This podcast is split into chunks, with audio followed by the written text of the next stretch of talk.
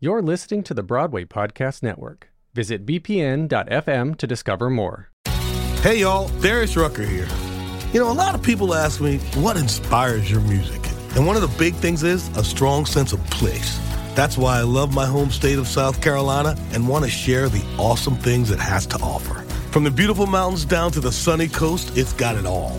Not to mention two of my personal favorites great golf and amazing food. Come see why I love this place. Visit discoversouthcarolina.com. When it comes to the title of this podcast, Why I'll Never Make It, for the last six months, COVID 19 has pretty much been the answer to that question. But one organization is doing everything they can to lessen the devastating impact this pandemic has had on the arts community.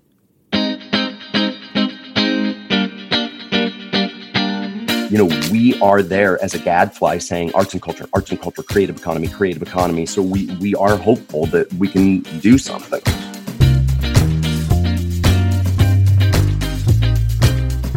Well, thank you for coming back and joining me on the podcast. I'm your host, Patrick Oliver Jones, and here I talk to fellow artists about the realities of a career in the performing arts. And the past six months have been a reality that none of us could ever have anticipated. As we all remember, mid March of this year was a uniquely devastating time for theater and the arts industry as a whole. Broadway, off Broadway here in New York, as well as theaters all around the country, began to close for what they thought would be a possible one month shutdown. At the time, playwright Lynn Nottage tweeted, quote, emotionally and financially preparing for theaters across the country to be shut down, mourning the beautiful work that will be lost. Alas, protecting our practitioners and our audiences is essential. But as you and I know, it has lasted much longer than that initial one month shutdown. Well, as we told you at the top of the show, Broadway theaters today extended their shutdown. Shows will now remain dark through at least January 3rd, but the group that represents Broadway says it may be even longer before some shows open again. And while the loss of jobs for performers like myself and the lack of theater options for audiences was immediately felt, there has been a further impact in communities and states across the country. From regional and local theaters to touring companies, stage work has a financial impact beyond just the box office. When we do a Broadway show, uh, every week there's over 20,000 people that come to downtown Buffalo and they go out. They go to the restaurants, they park in the garages, some of them stay in hotels, and it's an enormous economic impact from the community, of course, that's absent right now. That's Albert Nocciolino, presenter and co producer of the Broadway series at Shea's Performing Arts Center in Buffalo, New York. In his interview with WKBW this past June, he estimates that each full week of shows has a two and a half to three and a half million dollar impact on the area, like the Bijou Grill right across the street from Shea's. Most of our profit comes from that period of time. Things like Hamilton, you couldn't get a seat in the restaurant for two weeks. And Buffalo isn't alone. For the 2016 17 touring season, cities like Charlotte, North Carolina generated more than $38.2 million in economic impact. In Tempe, Arizona, their Broadway season brought in $100 million. And more recently, in Denver, the seven week pre Broadway run of Frozen brought in about $30 million to the local economy. Now, these totals are based on studies conducted by the Broadway League that found when a Broadway show visits a city, it contributes an economic impact of roughly 3.6 times the gross ticket sales to the metropolitan area's local economy. Now, this formula takes into account travel, hotels, restaurants, parking, and other businesses patronized by both the theatergoers and the production's cast and crew. When it came time for Frozen to leave Denver, that city was not ready to let it go. but one of the fascinating things about this economic impact the theaters bring is that it's not just the jobs and revenue for businesses, it's also the rate of growth of that financial impact. For example, last year here in New York City, the Mayor's Office of Media and Entertainment put together a study to quantify the economic contributions of off and off off Broadway theaters in the city as a whole. This small venue theater industry generates $512 million in wages annually. But what's really interesting is that this theater sector has outpaced the city's baseline economic growth by 20% and job and wage growth by 100%. The city itself contributes roughly 46 million in government funding each year. And what does the city get for that hefty investment? An even heftier 1.3 billion in economic output from a collection of 748 small theaters and ensembles here in New York City. And 96% of them are nonprofits. So Yes, everyone knows that theater is big in New York, but as you can see, theater and the arts are, are, driving economic indicators in cities and regions around the country, which is why it is vital that we save this industry and do what we can to become an arts hero. And so I am very grateful to have two of the founders of a very special arts advocacy group that started a couple of months ago. Be an Arts Hero is an intersectional grassroots movement emphasizing the arts and culture's $877 billion value added contribution to the nation's economy, highlighting the human and financial toll of letting that contribution collapse. This organization's goal is to keep all 5.1 million Americans who work in the arts, number one, alive, number two, in their homes, and number three, with jobs to return to when the crisis subsides. and they have certainly got their hands full as they are lobbying Washington, D.C. on our behalf. Carson Elrod from Brooklyn and Brooke Ishibashi in Los Angeles took time away from their busy schedules to join me on Zoom and talk about the important work they're doing.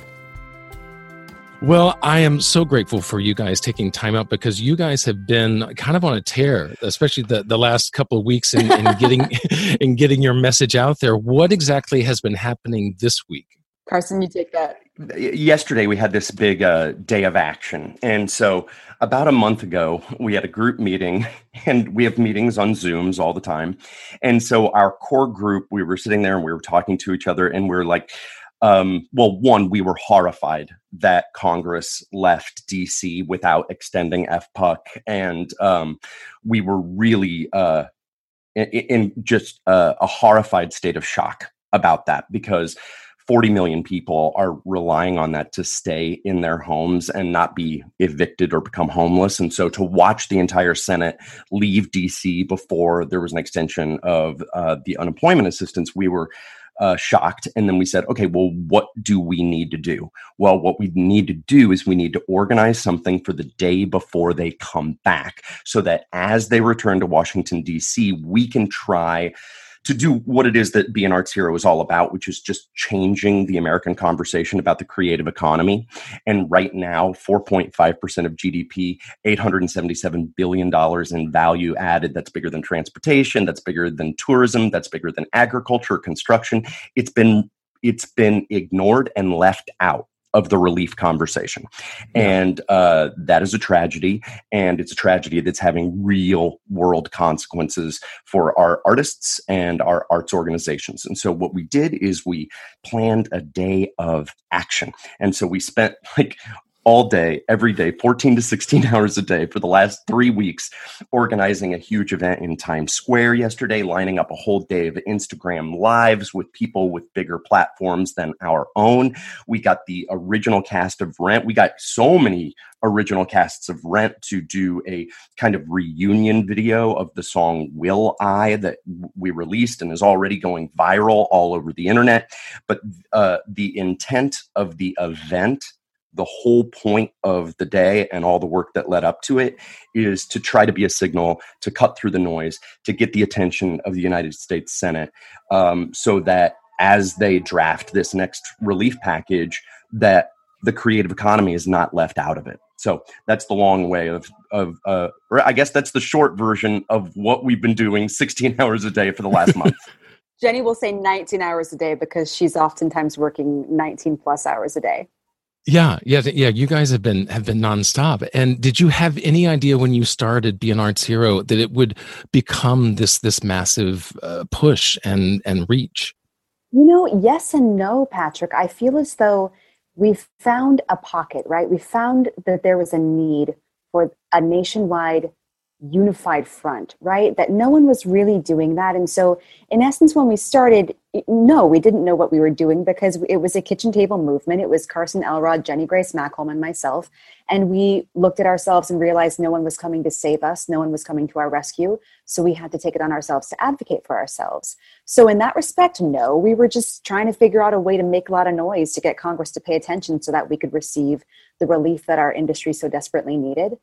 But in the other respect, Patrick, I think the reason why this has has flown in the last two two months or so since we've been alive is that we're speaking to a, a, desperate need. The idea that the idea that there needed to be a mobilizing effort unifying boots on the ground, rank and file, working class folks, arts workers, alongside the major institutional power in in the states alongside celebrities alongside all the co- coalitions et cetera et cetera. So you know we were looking for that arts avengers assembles assemble moment and nobody was coming to the rescue. So we figured well let's just let's just organize it ourselves. So i think the answer to your question is yes and no. I think we we started this being like let's just see what we can do. If we can just make a ton of noise because we're artist organizers we can do this.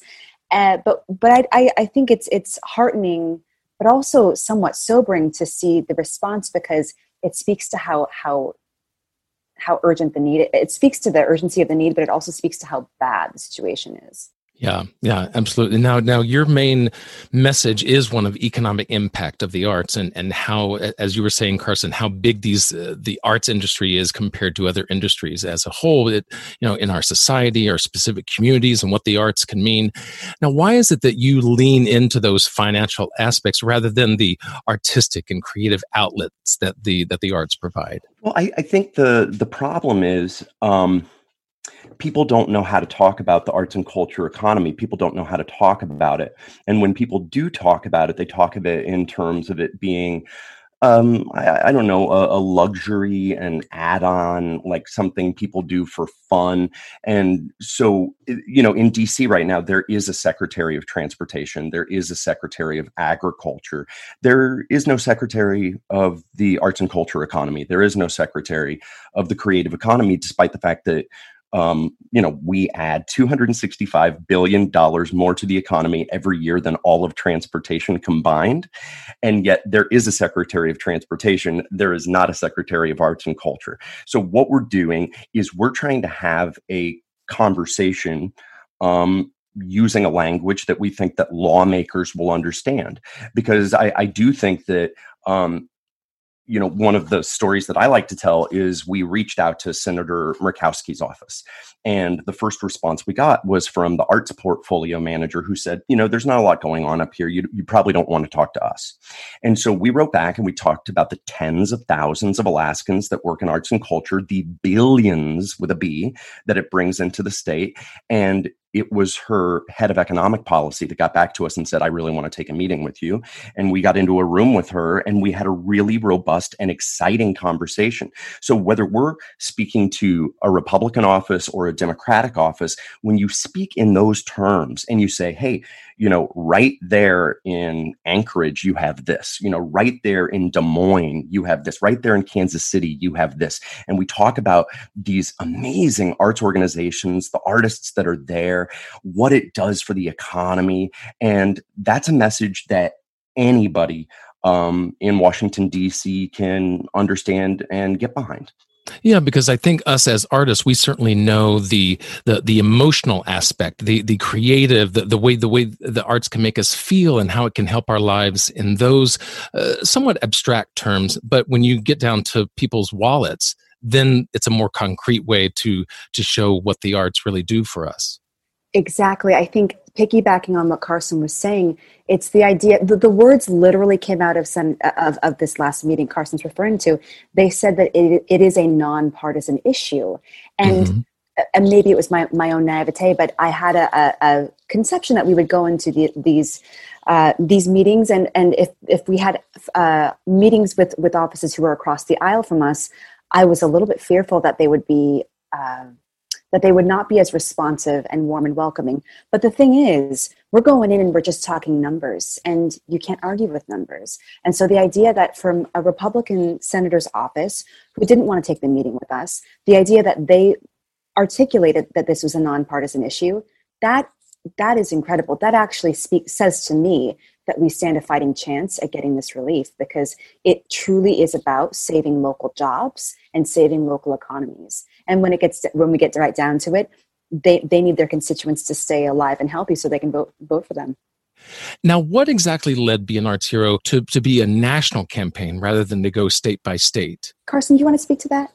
Yeah, I mean, I, I think what happened is we just thought we thought about cares and looking at the heroes act and we were just seeing what was being allocated for arts and culture and traditionally the arts and culture economy is uh, ignored undervalued and underfunded in this country. So in a time of crisis like this it is the entire arts and culture sector. It is the entire creative economy that's at stake and you know, Brooke lives in Los Angeles. I live in um, New York. My sister was working in Portland, Oregon at the time.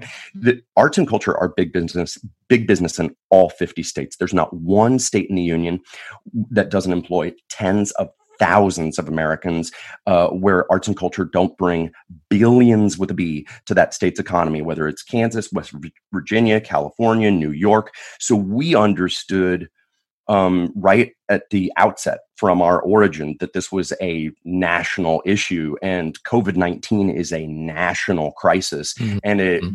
and it requires a national response. But I also want to say this COVID 19 has devastated state economies, and most states have a balanced budget amendment which precludes them from deficit spending. So there really is only one entity that can address the problem, and that is the United States Congress. And according to American for the Arts, which is, as you call it, one of your kindred campaigns, uh, they estimate that corporations give about 500 million each year to the arts. And and obviously that was pre-covid and so a lot of that has changed. But in years past it was about 500 million. Is there a plan to tap those resources as well for support? You know i was speaking with um Stellene, and i'm not going to murder her last name. And she's the editor of Town and Country yesterday. And they do a lot of philanthropic work. And because there is so little public investment in the arts and culture sector, the sector is heavily reliant on um, corporate um, philanthropy. So if you think about what's going on right now, um, 63% of arts workers across the country uh, surveyed report being completely unemployed. That could be up to 3.1 million people. Um, 10% of surveyed arts organizations say that they will not survive without direct relief. That's 12,000 institutions. There simply is not a level of corporate philanthropy that's going to put a floor under our sector.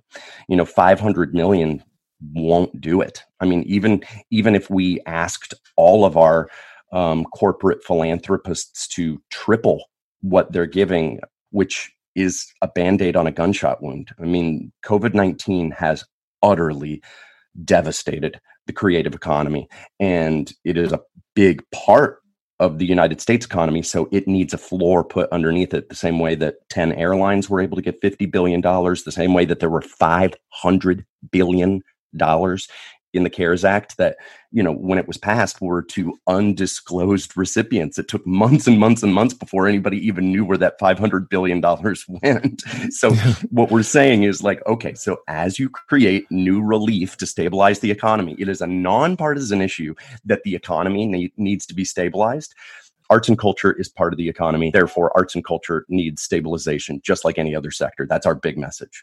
And is there a push, Brooke? I'm, I'm curious, is there a look on the other side of this of what the arts can be both in this time of COVID and what it can mean and how the arts can continue to further once they get money? Yes, you know, I we we were just working on a panel. We're, we're calling it the Ghostlight Panel, and it's launching this evening, uh, including arts leaders from across all sectors, right? And this came up. We talked about reform. We talked about the future for the arts economy that we envision coming going through and coming out of this crisis what that looks like. So that question is weighing very heavily on our minds you know. If there is a change in administration what does that look like for us? As carson alluded to can we have a secretary of the arts uh, position instituted? Can we you know we're even talking about what does an arts new deal look like? You know are we going to have you know federal theater project and works progress administration 2.0 but but and these are all things that we we as a, an arts economy we have to grapple with. All of the leaders across all sectors need to come together and figure out what that what that future is going to look like. And in a time of systemic upheaval and systemic change and and reckoning we we do have to grapple with the ideas that it cannot be the same. As we emerge through this crisis the landscape is going to be incredibly different. It must be different because there's no going back to before. I was just watching a town hall through through Black Theater United and they remarked on what it is to change the narrative, right? Or what it is what it when we think about artists and the power of artists, it's because we control the narrative. All throughout history, we've always c- controlled controlled or influenced the narrative, right? And so I think in this respect we have to think about how we're constantly we're constantly i think contributing to we are we are uh, we're influencing or we're changing narratives right? And so to answer your question i think we have a lot of ideas for what we would like to see happen in possibly a new administration. We have friends who are on biden's arts council. And in my in my belief whatever landscape we're creating it needs to be radically different and that needs to include robust funding for the arts and culture sector that is one of the largest economic drivers in the nation. It's just uh, at this point, you know, they can't survive without us, and so many industries are so reliant on us. So uh, there's a lot thrown in there, but I, I have hope that that in in the reform, there's hope for a more robust uh, recovery. And one of the things that we like to talk about is the arts and culture economy has an outsized growth rate than the national economy as a whole. So, arts and culture has an annual growth rate that's generally around 4.16%, which is almost double the rest of the economy at 2.2%. So, if you were uh, an intrepid senator of any political persuasion and you were looking how best to get a robust and fast American economic recovery, we're going to be the best place to come. And on a state to state basis, it's even different. So we were just talking to uh, Perdue, and I believe that's Georgia, and what we were telling them, like because of Atlanta, because of Tyler Perry, because of everything that's happening in Georgia, Georgia's arts and culture growth rate is seven point six percent. That is enormous. So right. if you're a senator from Georgia and you're thinking, okay, how do I stabilize the, the economy of Georgia and really um, have a robust recovery, disproportionate investment in the arts. So relief now, investment later. It's a one two punch. One, to preserve the creative economy and save it.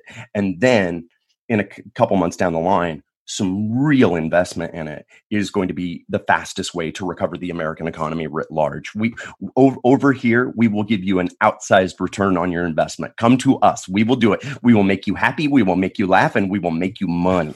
And speaking speaking to disproportionate investment, this came up also in the panel. The idea that if we're thinking about rebuilding our arts economy and we're also thinking about how we can correct the imbalance of, of racial inequalities in America as we move forward, that idea of disproportionately investing in communities in our sector you need to apply the same principle to disproportionately investing in the most marginalized, oppressed, and disadvantaged communities. So they actually go hand in hand. So as we philosophically think about moving forward, as we're appealing to Congress to invest in us so that we can thrive and help rebuild America's economy, we're also thinking about disproportionately investing in the communities who need it most. And I think together that if those two efforts go hand in hand, then we actually stand a chance at, at having a very promising uh, a promising future in in every yeah. respect. And so, in these last couple of months that you've been existing and pushing, what have what progress have you seen? I mean, obviously there's there's miles to go before we sleep, as the poem goes. But what have you seen so far that gives you hope that the progress is being made? I mean, I think the most exciting thing is that senators' offices are taking our phone calls and that we're having these meetings and we're even having you know second dates with senators' offices. You know, so at this point, I think we've got maybe 50 or more and there's so many more on the books. We did like three or four today. We've got more tomorrow.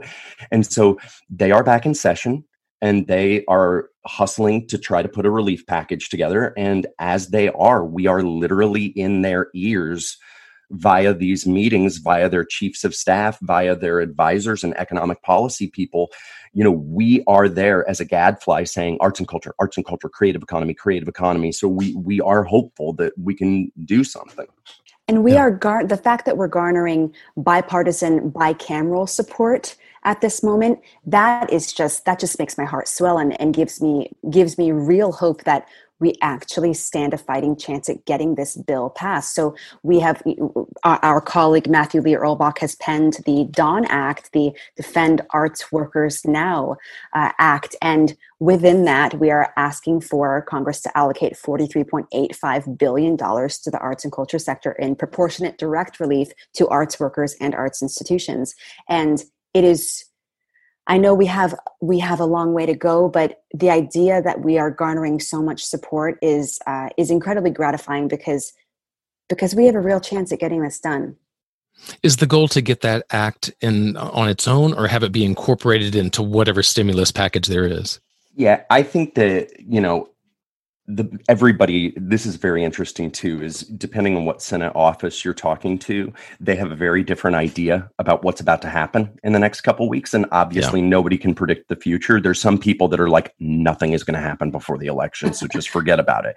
And then there's other people that are like something massive is going to happen in the next 3 days so get ready. So there's a lot of different points of view um, but our best hope of immediate relief is a major omnibus piece of legislation that yeah. has a ton of stuff in it. And so our hope is that in the next week, literally in the next week, because you we're dedicated to having this conversation about the arts and culture creative economy, but we cannot forget that the number one thing that BNR Hero wants more than anything else in the world is a instant expansion of the federal pandemic unemployment compensation program until this crisis is over. 40 million Americans could be evicted on January 1st without that program being ex- extended. So we are hopeful that they are going to get into the room where it happens this week and that that is going to be part of it. And we hope that Dawn is part of a large, massive uh, relief bill that acknowledges the state of crisis that the entire United States economy is in right now. And at the end of the day, our thesis statement, coined by Jenny Grace Makholm, is we we seek to keep all 5.1 million arts workers alive in their homes, not getting evicted, and with jobs to return to when the crisis subsides. So, right. so in, in with that, as we go to all of these offices that's that's on our agenda that's what we that's what we advocate for and that's what we're all about I know for me, you know, I'm I'm one of those who's completely out of work. I'm going off of what little unemployment there is, off savings, that kind of thing. And for me, one of my biggest frustrations has been uh, Actors Equity Union, and I know that they want to help, but they seem to stand in the way of some theaters opening up and starting to give us work again. Has has there been any thoughts of that of, of in the meantime getting people back to work? I think we stand in solidarity with any union whose top priority is protecting the health and safety of their members. Like that's that's the two things that a union does is it is there to negotiate contracts and try to get fair wages and try to keep people safe in their workplaces and unfortunately, we are just not at a place in this crisis where it's safe to go back to work. And that's why that's why we need relief is because the safest thing for everyone is for us to get the virus under control and then we can all go back to work safely. But to get the virus but the longer that the feds do not get the virus under control the more that we need relief packages like what we're asking for because without doing what's necessary. And if we just did what's necessary, we could have this under control in six weeks, and we could probably start to be talking about going back to work in the theaters in eight weeks if we right. just did what Fauci wants us to do. But we're not doing that. And as long as we aren't doing that, then the safest thing is the best thing. There's already 200,000 Americans that are dead. We don't want, we don't need a bunch of um, deceased uh, ballet dancers and symphony workers and our audiences. And we, we want everyone to come back when it is safe. And in the meantime, we need relief and support just like anybody else. And so basically, you, uh, Brooke Carson, and everyone else on this is this is a volunteer effort. And but uh, but at the same time, you guys have a PR team, you have graphic designers, video production, you even have a casting office involved. And so, how hard was it to get to galvanize this many people together and, and give of their time and resources? Oh my gosh, Patrick, not at all. We just, we're so gosh darn lucky. They just rained down on us. So, you know, as I said before, it was just Carson, Jenny, and myself in the beginning. And we were like, let's just see what magic we can make happen. And it was really through appealing to friends and friends of friends. And people just started knocking on our, on our door saying, Hey, do you need help? We'll work for you pro bono. And so the, the, you know we're a workers movement. What we want more than anything is to to to get to the point which we're close to where we can accept donations so that we can pay pay the people who are working for us so that we can we can we can retain this amazing group of volunteers who have made all of this magic happen. Because you know as we always say like this this sector is nothing without all of the arts workers, the laborers on whose backs the entire sector relies. That's it's about the working class folks, right? So we got to recognize that within our own organization. And so we are volunteers, none of us are getting paid.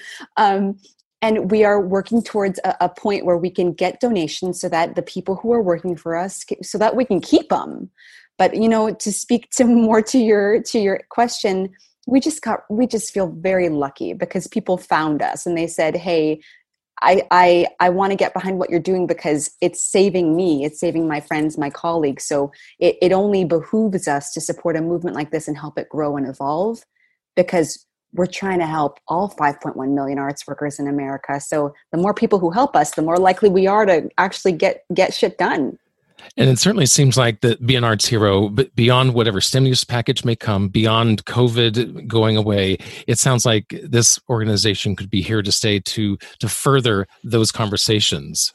We we are in we are in serious discussions with ourselves each and every day about incorporating as an arts advocacy organization because what we're really what we're realizing is as far as we can tell a unified sector wide arts advocacy organization doesn't exist.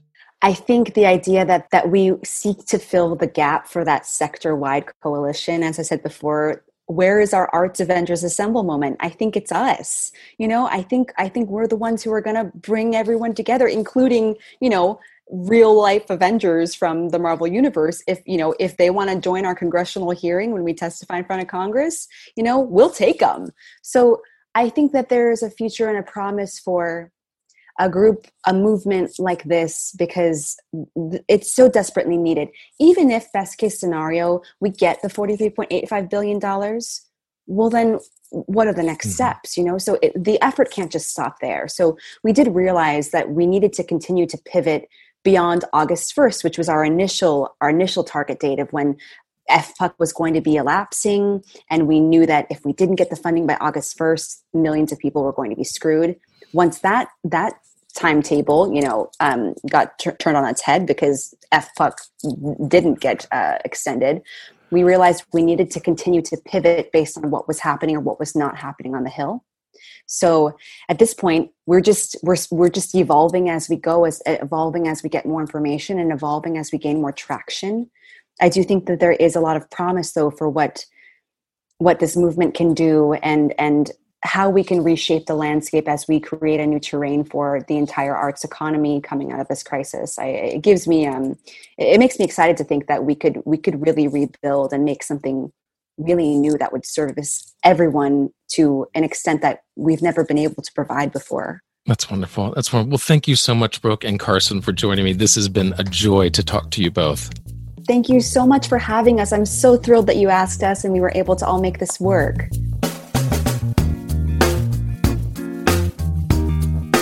Whether it's the Federal Pandemic Unemployment Compensation, or FPUC, as Brooke was calling it, or some other version of financial assistance for the theater community, as you can see, there is a long, long way to go before we get there and an even more uncertain road as to what it's going to look like beyond any financial assistance or the end of this pandemic.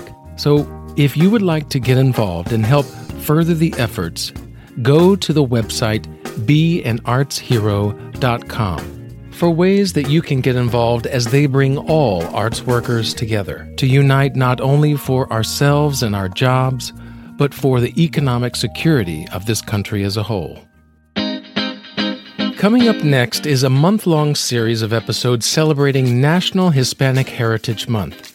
I'm going to be speaking to some wonderful arts heroes for sure, talking about their own experiences and challenges and the wonderful opportunities they've created for themselves, especially when other opportunities were either limited or were unavailable altogether. And at the end of that month long celebration, there will be a first for this podcast an episode in Spanish. So stay tuned for that and join me all month long for National Hispanic Heritage Month here on the podcast as we talk more about why I'll never make it.